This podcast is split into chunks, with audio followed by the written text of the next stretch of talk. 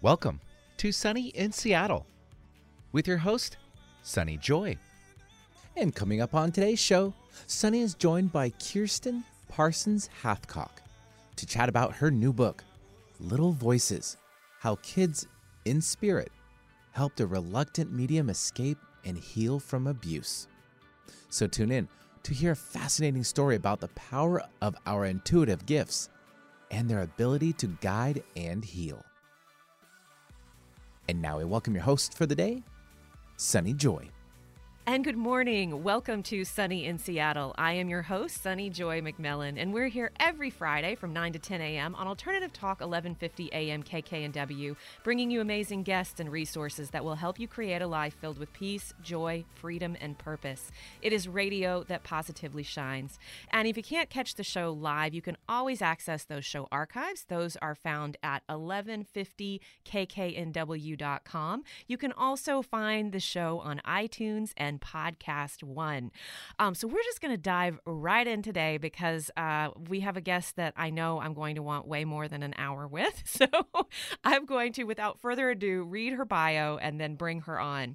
Um, I'm going to be speaking today with Kiersten Parsons Hathcock. She is an award winning self taught carpenter and furniture designer and founder of Mod Mom Furniture, a kids' furniture company featured on ABC's Shark Tank. So you might have seen her on there already. Um, she's also a TEDx speaker and intuitive medium who works for the National Institute for Law and Justice, helping detectives and families uncover truth in missing persons and homicide cases. In her previous work life, Kiersten was a staff writer for Northern Arizona University and TV marketing executive for A&E and the History Channel.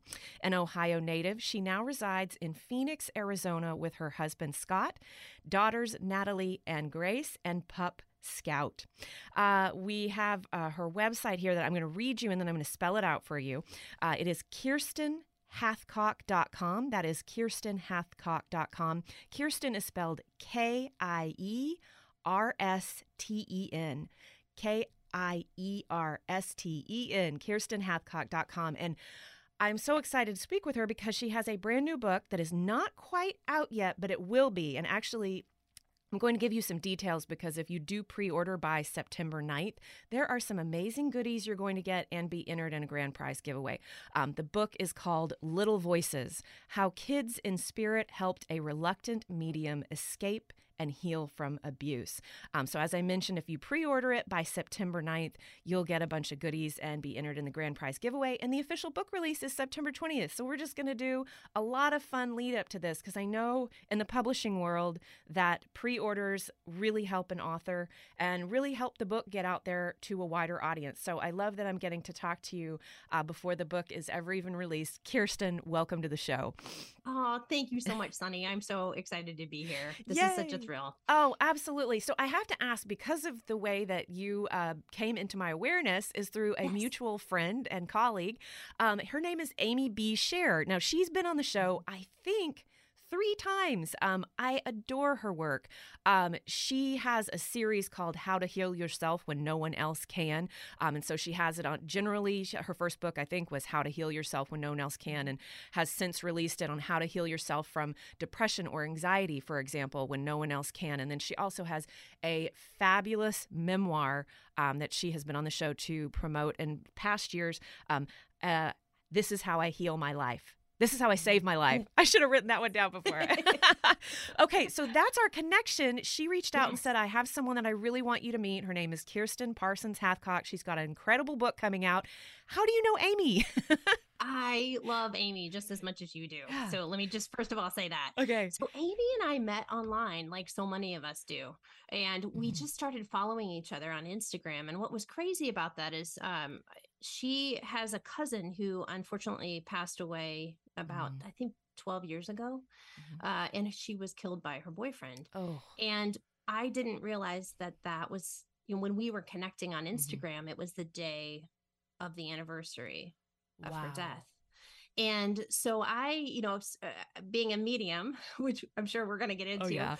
I was kind of shocked, you know, to see Pam standing next to me and starting to pass messages. And I thought, oh, okay, I now I know why this happened because I just literally saw her on Instagram and I thought she looks amazing. I need to follow this woman. I love everything that she's doing. And um, and she wrote me back and said, I'm really glad to be connected to you. And then Ah. Pam Pam came right in and started passing messages. So that's how we met. It was it was definitely not your normal introduction. that is not what I expected to hear because I was thinking something around publishing or EFT Right. work or they Mm-mm. no. Okay, of course it had to be serendipitous like that It and relate. well, and I, I also have to say, as we kind of jump into this, because I'll just say the name of the book again because I it really packs a lot of what we want to talk about today. Little Voices: How Kids in Spirit Helped a Reluctant Medium Escape and Heal from Abuse. Um, so as uh, i think my listeners know who listen regularly that my life is about to change in a big way uh, in the coming weeks and i'm getting toward the tail end before this new chapter opens toward divinity school. Mm-hmm. And i have to say you know the what is happening with the show I, i'm not going to say a lot about it now. I have a better idea because i don't want to take away from the time getting to talk to you but i will be mm-hmm. making an announcement about some changes that will be happening. And i just have to tell you kiersten that it feels so good to my heart and my soul. Sorry, getting a little emotional. This is a very Aw. emotional time in my life right now. Aw. But to be able to do a show because what you do, the work you are doing, the message you are sharing, and just the subject matter of your book is so near and dear to the heart and soul of both this being here and the show mm-hmm. itself that it feels like such an honor and a privilege to have the opportunity to have a conversation with you um, as things really begin to change. It's, I mean, it's been seven years doing the show, and my favorite subject matter is exactly what you're doing. So, anyway, thank you for being a guest at this very pivotal moment. Sunny, thank you. And now I'm gonna tear up. that made me tear up. And also, I do want to just quickly say, congrats. I am so excited for this next path for you. Well, thank I you. I just think it's amazing. Uh, lots of yeah, you've got some new good things in the works, as do I. So I'm very excited for us both, and excited to have this conversation. So let's dive into the meat of the. Okay, let's do it. okay, a subtitle: "Reluctant Medium" is in there. Tell me what you mean by reluctant medium, and how you even came to be one if you were reluctant. sure. Um, yeah, you know what? I was very I should it should have been very, very, very reluctant medium, honestly. Uh, so I grew up in Ohio. My parents uh, are teachers. My dad was a football coach. I grew up in a very grounded house. And I grew up in a house that, you know, we didn't talk about spirituality in this manner. Um, I occasionally went to church with my grandmothers when they would, you know, Mhm. Want to go to church with all of us. But for the most part, I grew up kind of having this this idea that there was something bigger than myself, but really not studying any of it. So I Mhm. was kind of wide open in a way, which was good. Mm. Uh, but at the same time, I didn't believe in mediumship. I did not believe in psychics. Um, I very much was built on, you know, all of those Midwestern values of you Mhm. believe in what you can see and feel and hear. And, uh, you know, that's it. You work hard, you live a good life.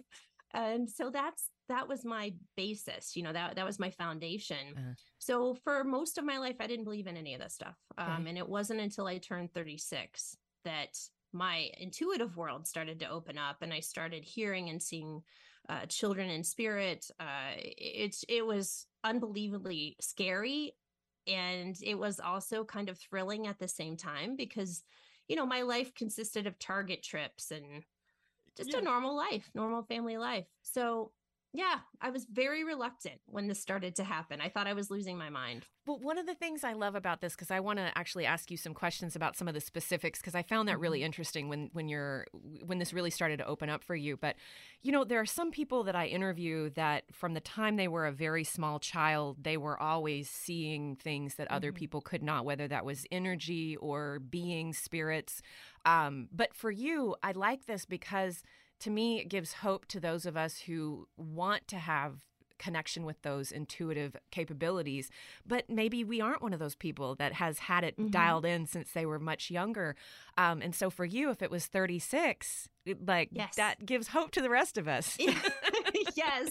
No, I will say that, you know, I, I talk to elementary school friends Yeah. and they will say, You used to freak us out because you used to talk about seeing really like a man in the corner. And I don't have any memory of that. And so that's the, you know, that kind of ties into my childhood and what I endured, I believe. But I do know from a very young age, I was highly sensitive, sensitive Yes. to clothing, sensitive to loud noises. So Mhm. my sensitivity level was there. okay. But I, I honestly think that I was probably told so many times when I was very young that Mhm. who I'm seeing and what I'm hearing is not real. So why would I even, you know, why would I continue with that? So I think it just it shut down and then it came back full force. yes. Uh, on my birthday. Yeah. Oh, and again, that just that gives hope too that it can be if even if you had to shut it off for whatever reason, that you can turn the volume back up again Yes, later in life. Absolutely. Yeah. Everybody has this gift, honestly. And I know some of us are kind of dialed up a little bit higher than others. Yeah. And, you know, you have the Michael Jordans, right, of basketball. So you do definitely have that type of, uh, you know, type of person in this world. Uh, you know, I, again, I didn't study it. I really have not studied it necessarily. I probably should. I could definitely hone Yeah. uh, you know hone my skills but it it meant you know it happened to me because i was open to it i Yes. became more open to it and that was the key for anyone's listening i just that's the key for me you just have to be open Yes, and I'm picturing you. You know, you write about at this time, Mod Mom uh, Furniture. You were creating these beautiful mid-century type toy boxes because you couldn't find what you were looking for to match the decor in your house or have it be a cute toy box that really Mhm. fit with your aesthetic. So you started creating them, and that ended up becoming now. I, I you know, not to huge spoilers at the end of the book, but a, a collaboration. We'll just say with a legendary architects foundation to Yes. create these. yes But at the Surreal. time, yeah, my gosh. Um, uh, Uh, yeah, I have so many questions around that too. But anyway, so it's hard for me to stay focused on one topic because I'm so excited about so much that you speak of in the book. But at this time, like this was many years ago, and you're in your workshop, and you said you began to to see things hear things that were unexplainable like screws in your workshop were being moved from one place to the next that were not at all where you were putting them or you were hearing voices smelling certain things. There were moving shadows. The tv started turning itself on and off. And then you even began to see the children. And the part that i loved was your husband scott saw mm. one of them too and was like do you see that being yeah. goodness he saw.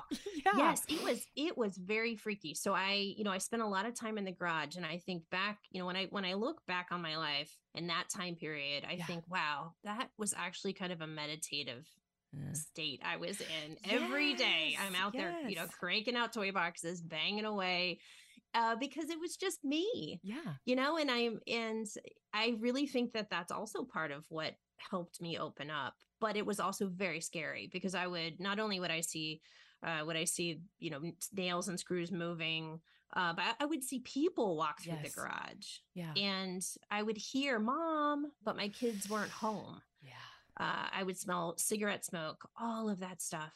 So by the time I, you know, I think I had been seeing all of that probably for at least six months, yeah and and very uh, trepidatiously saying to Scott, "Listen, I really, I don't know, am I losing my mind? Like, is this the polyurethane that I've been breathing in this garage for for how many years?" And so, you know, he kept saying, "No, no, no, honey, you're not, you're not crazy. You're not. Cra- I know you're not crazy. This is all. This is Mm. leading somewhere." yeah And so that particular moment when we were laying, you know, lying in bed and he said, Babe, do you see that girl in the corner? And I like my mouth dropped open.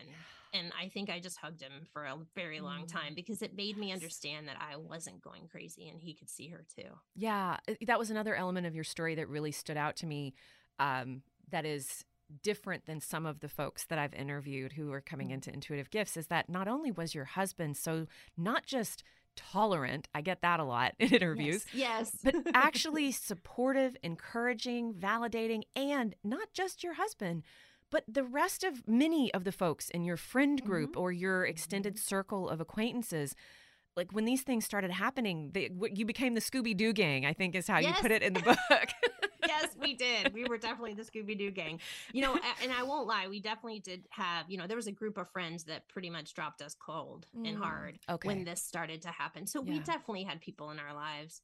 And, you know, there were, de- and there were moments where Scott was, I know, thinking, uh, what did I, you know, what did I get myself Yeah. into here? like, like, this isn't, this did not come with the marriage book, right? No. So that was one of the things that you know, I'm sure he grappled grappled with for a little bit, but then once he saw her, it was Yeah. a game changer. Yes. And then he was, you know, completely all in. Yes. But yeah, I'm so lucky that I have support that way in my group and my family. Well, um, I want to read a quote. This is from uh, while this is happening, and you're, I think, Mm-hmm. wondering why are these children showing up? Why are they speaking to me? What am I to do with this? Mm-hmm. Around that same time, you made a visit to an intuitive, and I'll just read what she said to you. Um, you will help millions of kids. In fact, you will help people all over the world, but you have much healing to do first. Your life has always revolved around children, others, your own, and finally, you even built a business around kids. You're very good at making things happen outside of yourself, but you've not yet gone inside to heal. You have gifts like I do, but you won't have a shop like this. You'll use yours in different ways. So she says that to you, and then, Mhm. you know, what happens from there? Well, it was uh, so. Um, I will say that when I walked into that Mhm. psychic shop, I still was not a believer. Yeah. But during that time period, I was just feeling off. You know, Mhm. and I and then I describe it in the book as feeling gray. Yeah. Like everything should have been super, super colorful in my life, and every day I should have been waking up feeling like, "Yay!" You know, I'm here and this is amazing. And I just wasn't. So I thought, you know what? I'm going to take a shot. I'm going to walk into this woman's shop because I pass her store every day when I take the kids to school. Yeah. And um, I almost left. I walked in Mhm. and I almost left. But she Mhm. said things prior to giving me that information that she couldn't have known. Right. And that was the key. It was the evidential messages that helped me then open myself up to what she was saying. But also, you know, I walked out of there with that messaging going, okay, what do I have to heal from? Um, how am I going to help millions of Yeah. kids because I'm making high end toy boxes in my garage? You know, Yeah. this doesn't, none of this really computes. Yeah. So I, you know, I tried not to think about it, but I also Mhm. kept it in the back of my head. And and then also as this is happening because it became clear that most of the kids that were coming to you were victims of uh, sexual abuse, uh, were murdered, uh, were had very uh, open cases in terms of law enforcement, like unsolved mysteries here, and you started to work with detectives uh, in terms of providing information on some of these cases. And I know you can't go into great detail because these are real cases and there are leads that are being followed because of what you're providing. But can you speak to a little bit about how that sh- shifted things for you when you started working with detectives in a very professional way? Yes, absolutely. So here I was, this furniture CEO, right? I had been on Shark Tank by that point. And so had, and won. Yay. yes. And that's a whole other story. Exactly. But it was, um, yeah. So I went on Shark Tank. I was this furniture CEO. I had been channeling from the time I saw Mhm. Sophia, the psychic, uh, I had been channeling children for about a year, I Mhm. think, before Mhm. before some of the kids came in who had been murdered Yeah. by predators. Mhm. And uh, but what I did notice as I started to look at the pattern is that many of them had been sexually abused in their lifetime. Yep. Uh, even if they were not murdered, Mm. if they had died from other means. So Yeah. uh, there was a pattern there. So Yeah. I start to notice this pattern. And I believe that, you know, the universe puts you like Amy, like you, Mm-hmm. Yeah. Connects you to the right people. Yes. And I was absolutely connected to the right detectives yes. uh, because as the kids are coming in and they're giving me information, they're asking me to please pass information to their parents, to law enforcement, because of the nature of their deaths and questions that were still unanswered. Yeah. Um, so I was very lucky. I ended up finding uh, there was a, a detective in California Mm. uh, that I've worked with. There's a detec- two detectives in Chicago that I've worked with. Um, the detective in New York is the most vocal. I don't talk about the others very much. Yeah. Um, I don't give away their identity. Yeah. But Mark Pucci is very vocal, and he and I started working together, not even based off of a kids uh, kids case. It was actually missing missing persons case in New York City. yeah. So he was uh, retired NYPD detective Yes. and private detective, and we both offered. We volunteered our skills, I guess, on a missing persons case. Yeah. And I, I, I- you write about the book, you know, and kind of feeling not as sure footed as you do now, but Mhm, having mhm. these detectives coming to you for information or partnering with them, that had to, it seems like that had to give you a certain sense of confidence to continue and really continue to trust your intuition. Absolutely. You know, even today, so th- I've been channeling for 12 years now, I think, if I'm doing my math correctly. Yeah.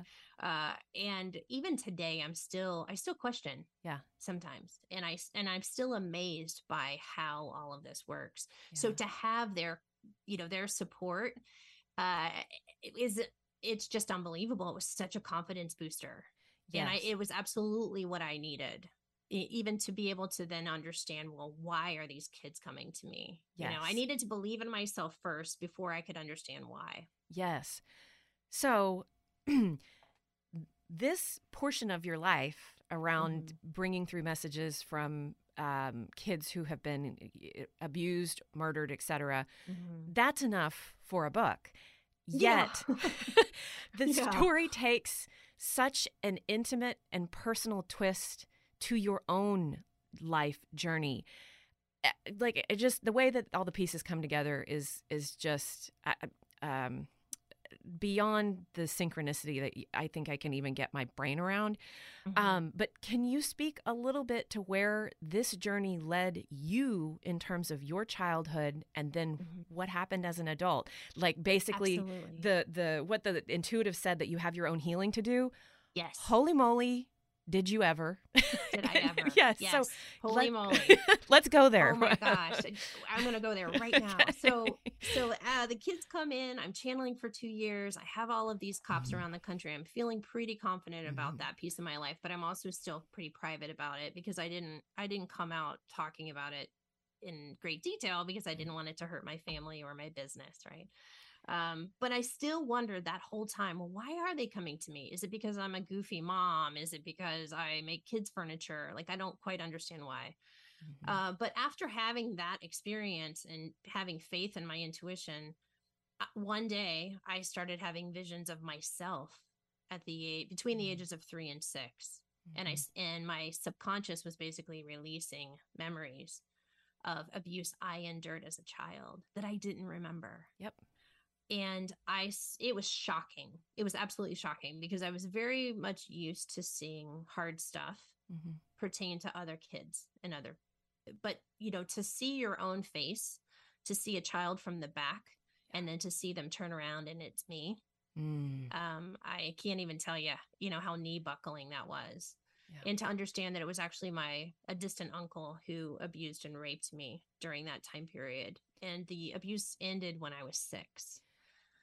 And uh, so I just, uh, I want to also, uh, well, Martha Beck, who is one of my, I, I say this often on the show, teacher of my heart in this lifetime, she too, once she became an adult and started Mhm. working uh, in a classroom with survivors of sexual abuse, all of a sudden her memories started flooding back.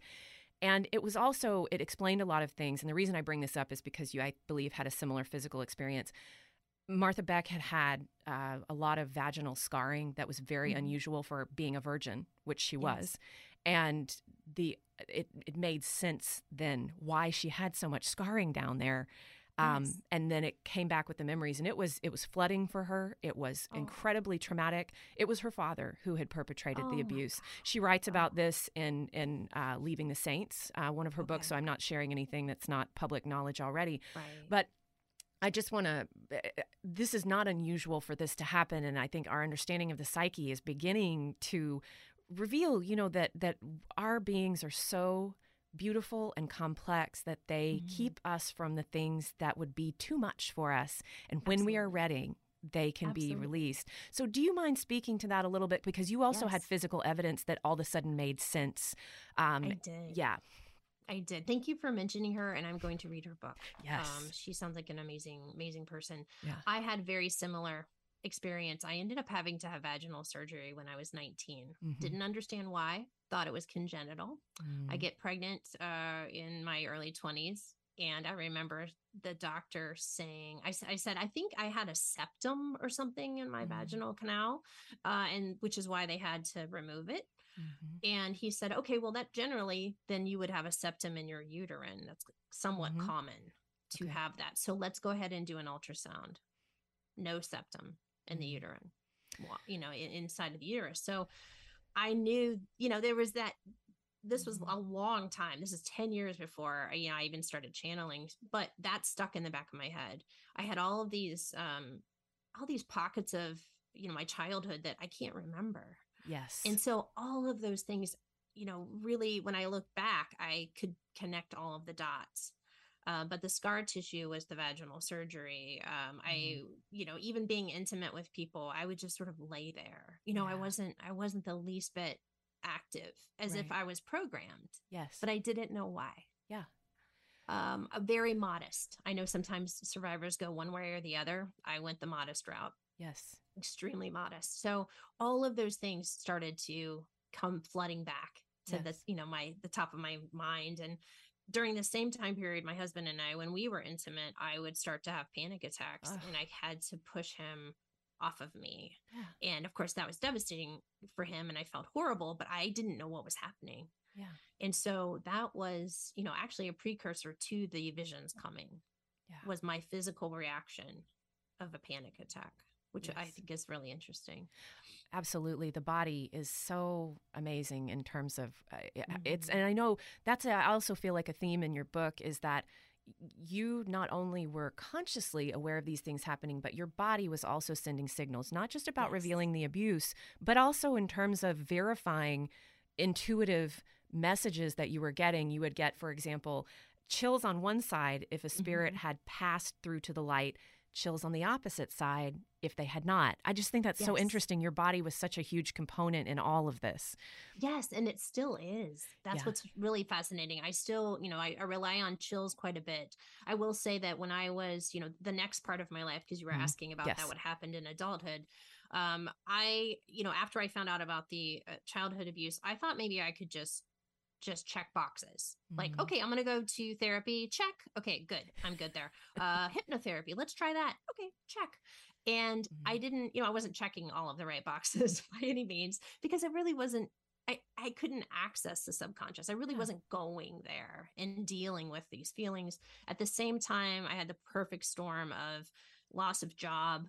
Uh, we had some really rocky moments in our marriage, uh, a lot of financial issues. Um, Scott fully admits he was kind of the Peter Pan syndrome guy. He liked to run around and fly around and do fun stuff. And I was the one at home kind of keeping everything going. Yeah. And so by the time all of these memories came out, you know, and I'm working on murder cases, it's a heavy load. Yep.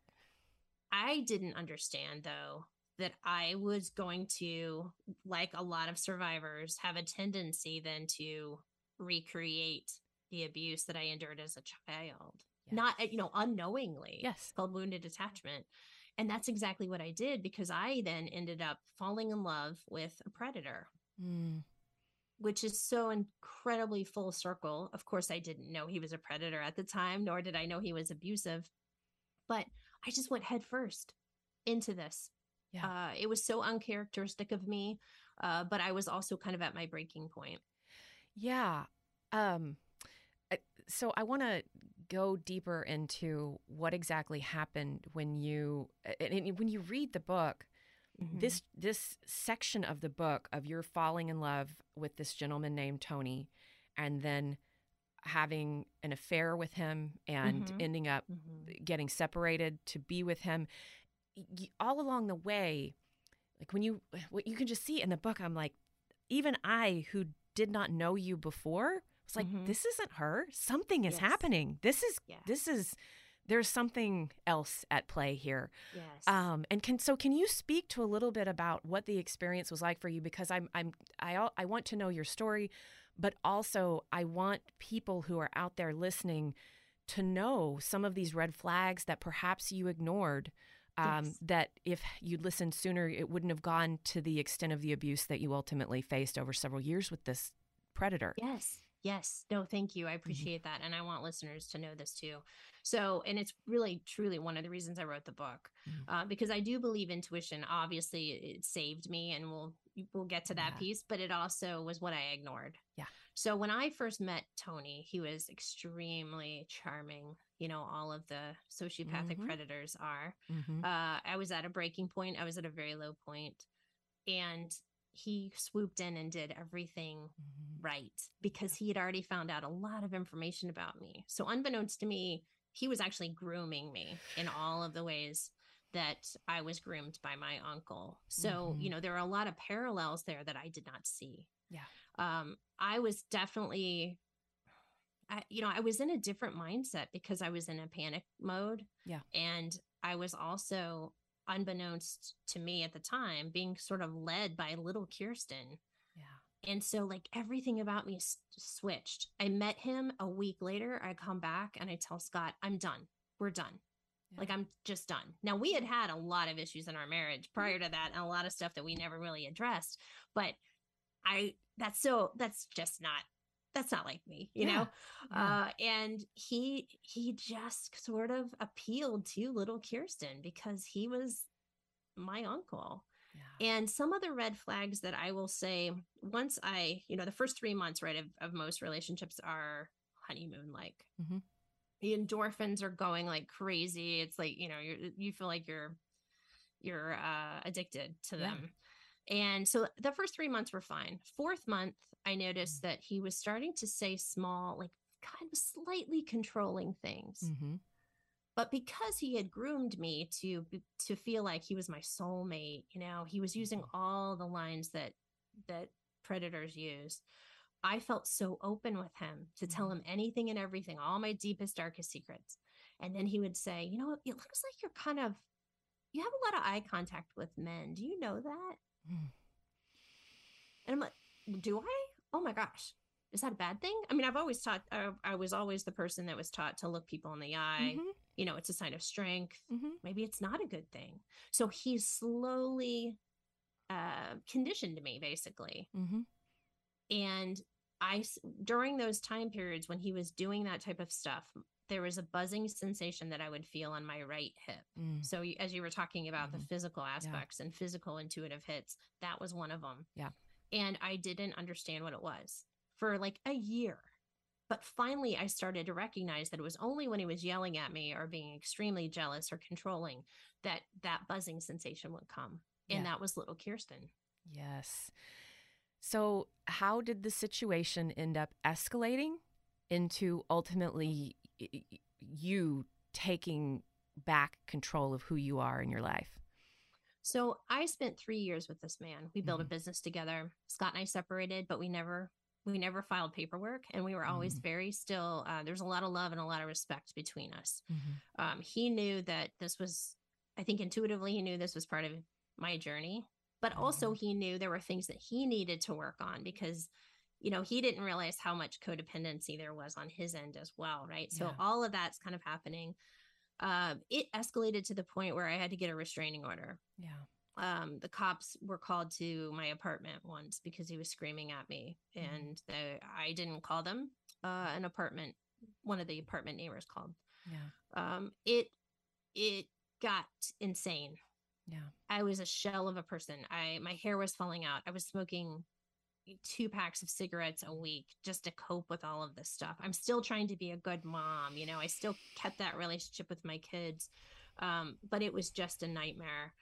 Finally, finally, thank God. It, it Mm. almost felt like taking a needle out of my arm is how it Ooh. felt. And because I didn't realize that I was addicted to the ups and downs. Yeah. Like the biochemical addiction that happens when you're in an abusive relationship. You are stuck in that cycle of abuse. I, I tried to leave seven times. Mm. And the only reason I finally got out is because he actually ended up moving. He's from the East Coast. So he ended up moving back east due to a job situation. Um, but I I started to become kind of vocal about what we Yeah. had gone through. And he was, you know, he was slandering me and saying all kinds of awful stuff. And I thought, I hate, you know, I hate this. This is not me. I need to stand up for myself and I just need to kind of tell the ugly truth. And a woman wrote to me and I didn't know her. And she said, I have been with him.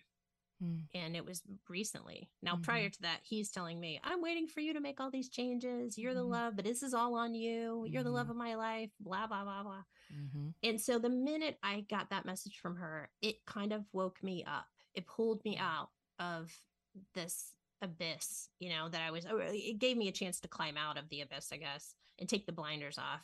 Yeah. And I soon realized that he was using all the same lines everything was the same. Yeah. Everything from baby, you know, calling whoever he was with baby. Mm-hmm.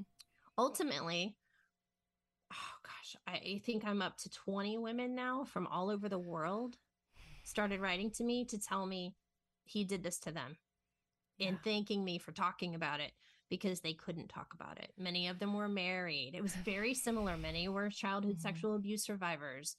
Um, he was kind of that Tinder swindler, dirty John character that none of us really suspected. Yeah. And I, I just, I think it's so interesting. Your book is titled Little Voices, but Mhm. one of the things that really stood out to me is once you s- tapped into your intuition and started listening to these little voices from the children, yes. discovered your own childhood abuse, Mhm. and then, of course, had the uh, narcissistic, sociopathic abuse from this gentleman, Tony, you could have stayed quiet. And it's like the little voices of the children became your big voice, and you started Yes. To speak out because some people would take that childhood sexual abuse and not tell any family members, or some people would suffer the abuse that you did with the partner Tony and Mhm. and not say anything out of shame. And you, Mhm. you, I'm, you came out swinging, like yes, I did. I And- um, you know, I still felt all of that shame. I still do. You know, there's there obviously, I, if I could have done it differently, I would have Mm. on many fronts. But I also understand that this was likely something that was planned for me to go through. And uh in reconciling both of those things, you know, as a woman who's talked to people that are on the other side, that's been kind of interesting. But I will say, um, you know, as I'm getting all those messages from all of those women, Mhm. because you spoke out. because I spoke out, Mhm. right, I was I was so thrilled to hear more of those little voices in spirit. Um, because in the very beginning, they couldn't tell me what this was. Yeah. But about six months in, Jason, who is one of my he's a guide for me and he's around me all the time. He is a he is a, Um, a child who passed over who has been with yes, you. Yes, he was actually yes, he was actually um in his early 20s when he passed from a Oh. heroin addiction. okay. but I thought it was really interesting because he he would pop in and he would say, "This isn't what it seems," but he couldn't tell me because we have free will, right? We have Yeah. free will. I could have stayed in this relationship and died Yeah. if I wanted to, you know. Yeah. Um, and and many do. Many want to get out, but it's so hard to get out. Like Yep. I and we're so tough as a society on survivors um abuse survivors like we we somehow flip it around and make it like it's all their fault Mhm. and i think um you know having these voices these little kids who here i thought i was just helping them they're turning around and helping me and they're saying get the restraining order you know what this is um, pick yourself up by your bootstraps kiersten you have this so Yeah. i was getting a bunch of feedback throughout the three years but right towards the very end is when they came in full force Yeah. and uh and literally said another a new child came in and said we've been waiting for you That stood out as well. When Mm-hmm. you bravely, not just brave, that doesn't even, that's an understatement, just heroically ended this cycle of abuse within your own family and yes with him, Yes. things really started to fall into place for you. And the Mhm. kids came back in like full force, lining up, and we're like, okay, we've been waiting. We're She's ready. Yes. yes because uh, you know a few of them stuck by obviously um and they were meant to they Yeah. are my peeps you know Yeah. uh but there were you know i noticed that when i was with tony those three years the kids backed off i wasn't Mhm. getting as many you know kids coming in and sharing messages um and it was very very noticeable so i yeah i was just you know so relieved because of course in the beginning he was very very complimentary of that Mhm. work that i do at the end when the you know as they do when they're just beating you Mhm. down verbally um i can't believe that you do this i can't believe that you would hurt grieving parents this way you're crazy you're a thick brick i mean i heard everything under the sun Yeah. um and so that you know to know i had the support of those kids that i've i know they came to me for help but i would you know they were also helping me that was just unbelievably full circle It, and and you alluded to the, or you mentioned this a moment ago, and I just want to Mhm. uh, come back to this. Um, let's see. Uh, there was a note, and I think this one was from Jason, and it said uh, that your phone opened to this note that was many Mm-hmm. notes. Like you know how on your phone it will open to the most recent one, but this one was like a past several years ago note. But he writes, uh, Kiersten, everything you're going through was laid out long before you were born. You will be a conduit for others, but not until you're healed or on your way. This is still tough for you. So I would love for you to speak to, you know, you write that healing from this abuse was the hardest thing you've ever done, but you mm-hmm. acknowledge that this experience, all of it was part of a bigger soul plan. It's very hard mm-hmm. for someone in my shoes to say, oh, someone who experiences what you did is part of a soul plan. So I love being able to talk to someone who can say, who's been through it and, and, and feels that way. Can you speak to that mm-hmm. element of it? Absolutely. And I don't understand everything. I'm gonna, just going to throw it up that out there. Um, I don't necessarily know how all of this soul path stuff works. Mm-hmm. I believe that I could not have avoided him. Mhm. Uh, and there, you know, had I not met him when I did, I would have met him in a different form, probably, Mhm. or um, at a different time. Mm-hmm. Because I do believe that my soul said, All right, this time around, I'm going to come in and I'm going to experience these things Yes. and then I'm going to talk about it and write about it. Um, and so, uh, you know, from that standpoint, I can wrap my head around it. Uh, but healing, you know, it helped to actually understand that piece. You know, when I'm hearing Jason say that, it did help me heal Mhm. because I was able to say, oh, good. Okay. phew. All right. Maybe I could have shortened it. Maybe I could have done things differently. Maybe it would have only a three month thing and not a three year. But that there was an element there that I I definitely had to go through. I mean the the intuitive hits were so loud. I knew I had met him before. You know, I, Yeah. I felt like I had met him before that we knew each other. So when he's saying things like, "Oh my god, you're my soulmate. I've been looking for you my whole life." It felt like that. Yeah. I'm getting head to toe chills the way I would get when spirit walks in the room. Um, and I've wondered, you know, I've asked myself, were were those warning chills, or were those actually like go forward chills? Yeah. And so to have Jason then come in three years later and validate that no, we had to hit you over the head, like you got hit over the head Yeah. in order to move forward through this because otherwise you wouldn't have you wouldn't have done it you know you wouldn't have gone and left your marriage after knowing someone for a week and Exactly. endured what you did so i you know i don't know if that helps explain it at all because it's so hard to wrap my brain around because i don't it doesn't condone abuse i think all of that is horrible i also think that we do have souls and you know that come in like you Mhm. who are coming in to share really important information Mm. and you know stuff that is moving us forward Yes. humanity you know humanity wise and uh, collective consciousness and all of that so you know I, I feel like i can equate it to that like i knew i had to tell my story in this way and i needed to help these children and then you know i know your path is this path which is beautiful I couldn't agree with your how you view things more. I mean, that's exactly my cosmology and and and, and brings such to me greater meaning and purpose to the things that we experience in a human life that are traumatic. Mhm. And I think particularly with you, I love it when it seems like someone came in to be um, kind of on the leading edge of a movement or of a, a type of thought. And I was just I heard a statistic the other day that we take it for granted, you know, that that domestic abuse, you know, it's mainstream in conversation now to talk about it that the resources are out there for women to take advantage of we know that it's not okay we're no longer telling them to go home and just cook a better dinner because it's their fault Right. you know Right. and the first like women's shelter i think was established in 1975 that is not that long ago it's not and Mhm. that's straight up physical abuse um, which Mhm. I, you know, you hear uh, from some experts and survivors that the physical abuse is far less long term damaging than the emotional and psychological abuse. I can't speak to that, but I've heard that Mhm. before. And it Mhm. just makes me think that in your case, we are just now beginning to understand the abuse that happens when a person is romantically or familially involved with a narcissist, a sociopath, or a psychopath. And the fact that you are bringing light to a very specific and real type of abuse that has its own path of healing and recovery.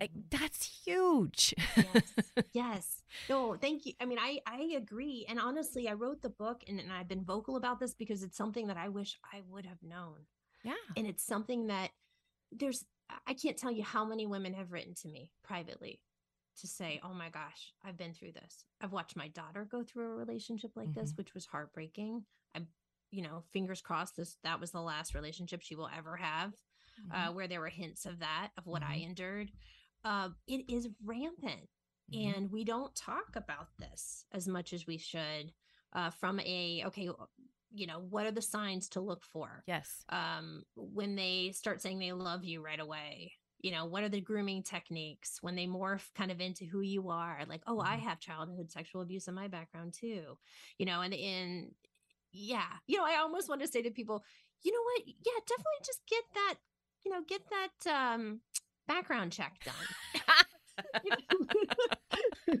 that's that's kind of a good thing to you know i don't want to make anyone paranoid but honestly this is something that i see with a lot of young people are writing to me yeah. um women of all ages who have lived through this Mhm. and there's so much shame wrapped around it and i think that's why we don't talk about it Yeah. as much as we should Well, and even in your case, I think, you know, you laugh when you say get the background check, but I know there's a huge element of seriousness in that because in Mhm. this case, Mhm. this this guy was not uh an a- an unknown quantity completely. He was introduced by mutual friends, got glowing Yes. reviews from some of the people who clearly that's how sociopaths work. They are very charming uh, to the people who are not in their inner circle.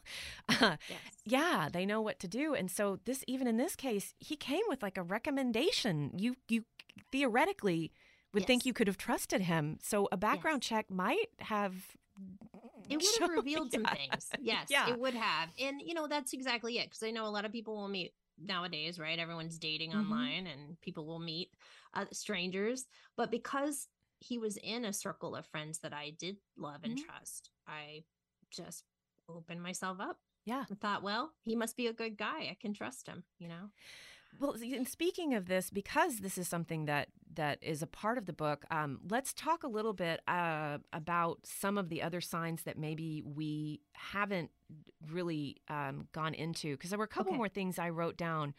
Um, just I, you have mentioned this before, but I just want to reiterate. Mhm. Often, victims of this type of abuse are childhood abuse survivors, and many are incredibly intuitive. You wrote. Yes. Yes, this is what I'm finding. And, you know, many, um, I, I obviously, you touched on it earlier. I absolutely believe that repressed memories, it's a real thing. Yep. I know it gets a bad rap in psychology. I think we are starting to sort of understand more about the psyche and how our brain protects us. Mhm. But what I'm finding is that, you know, if you don't know that you've had childhood wounding to a level where your brain protected you and hid it from you, Yeah. yet 80% of our behavior is driven by the subconscious, yeah. then you're literally walking around not even consciously understanding what you're being attracted to, why you're doing the things you're doing. And so, you know, that piece of it was so enlightening for me to finally understand that little Kiersten was driving the bus Yeah. big time. Yeah. Now, you know, I was able to heal her because I stood up to him, but that, you know, that subconscious wounding and being a, a childhood sexual abuse survivor, many of us have a tendency to replicate that Mhm. in adulthood. And that's exactly what I did. Yeah. I just didn't know that's what I was doing. Oh, and it, it also makes sense about the intuitive thing because I think Mhm. one of the things that we do know about narcissists, sociopaths, and psychopaths is that they lack empathy. And it's not really something it seems like that you can, this is, um, you know, I think in past years I had read that they were attributing this narcissistic, sociopathic, psychopathic personality disorder to childhood wounding or something. But really, it seems like mm. it's just something your brain is wired a certain way and you are not wired for empathy Yes. which makes sense that they would be drawn like a moth to a flame to people who are highly empathic and intuitive. It's like an energy that they don't have Exactly. and they can take Yes. advantage of. Yes, thank you for saying that and bringing that up. That's exactly it. That's what I'm finding. So many of the survivors that are writing to me, whether they know him and they were a survivor of him, Mhm. or others, are highly empathic, high, uh, highly intelligent, Yeah. put together women and men uh you know because obviously the reverse can happen Mhm. uh and that's that's the part that is so damaging because we feel so much shame right like Mhm. I, I- all of us are thinking well how could we have we're that intuitive why didn't we see this coming yeah. but what i feel like they do is they kind of glum on and they're basically sucking the life out of us because they are you know pulling out of us what it is they don't have Yes.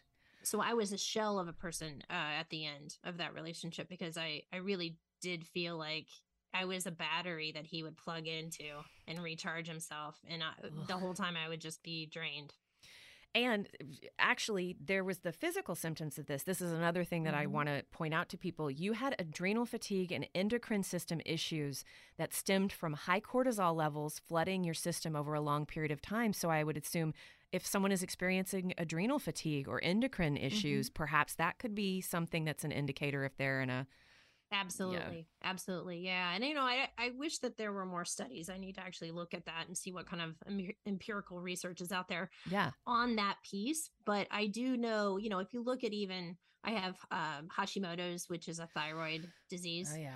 and the fact Mm. that for so long my voice was stifled and the thyroid is literally in the vocal neck area and Yeah. so i you know i have had some luck with healing it i Mm-hmm. am noticing that you know things are getting a little bit better uh, and i think part of that has to do with the fact that i'm being vocal about all of this and Yeah. able to express myself Yeah. and it it seems to be helping to heal the thyroid Yes.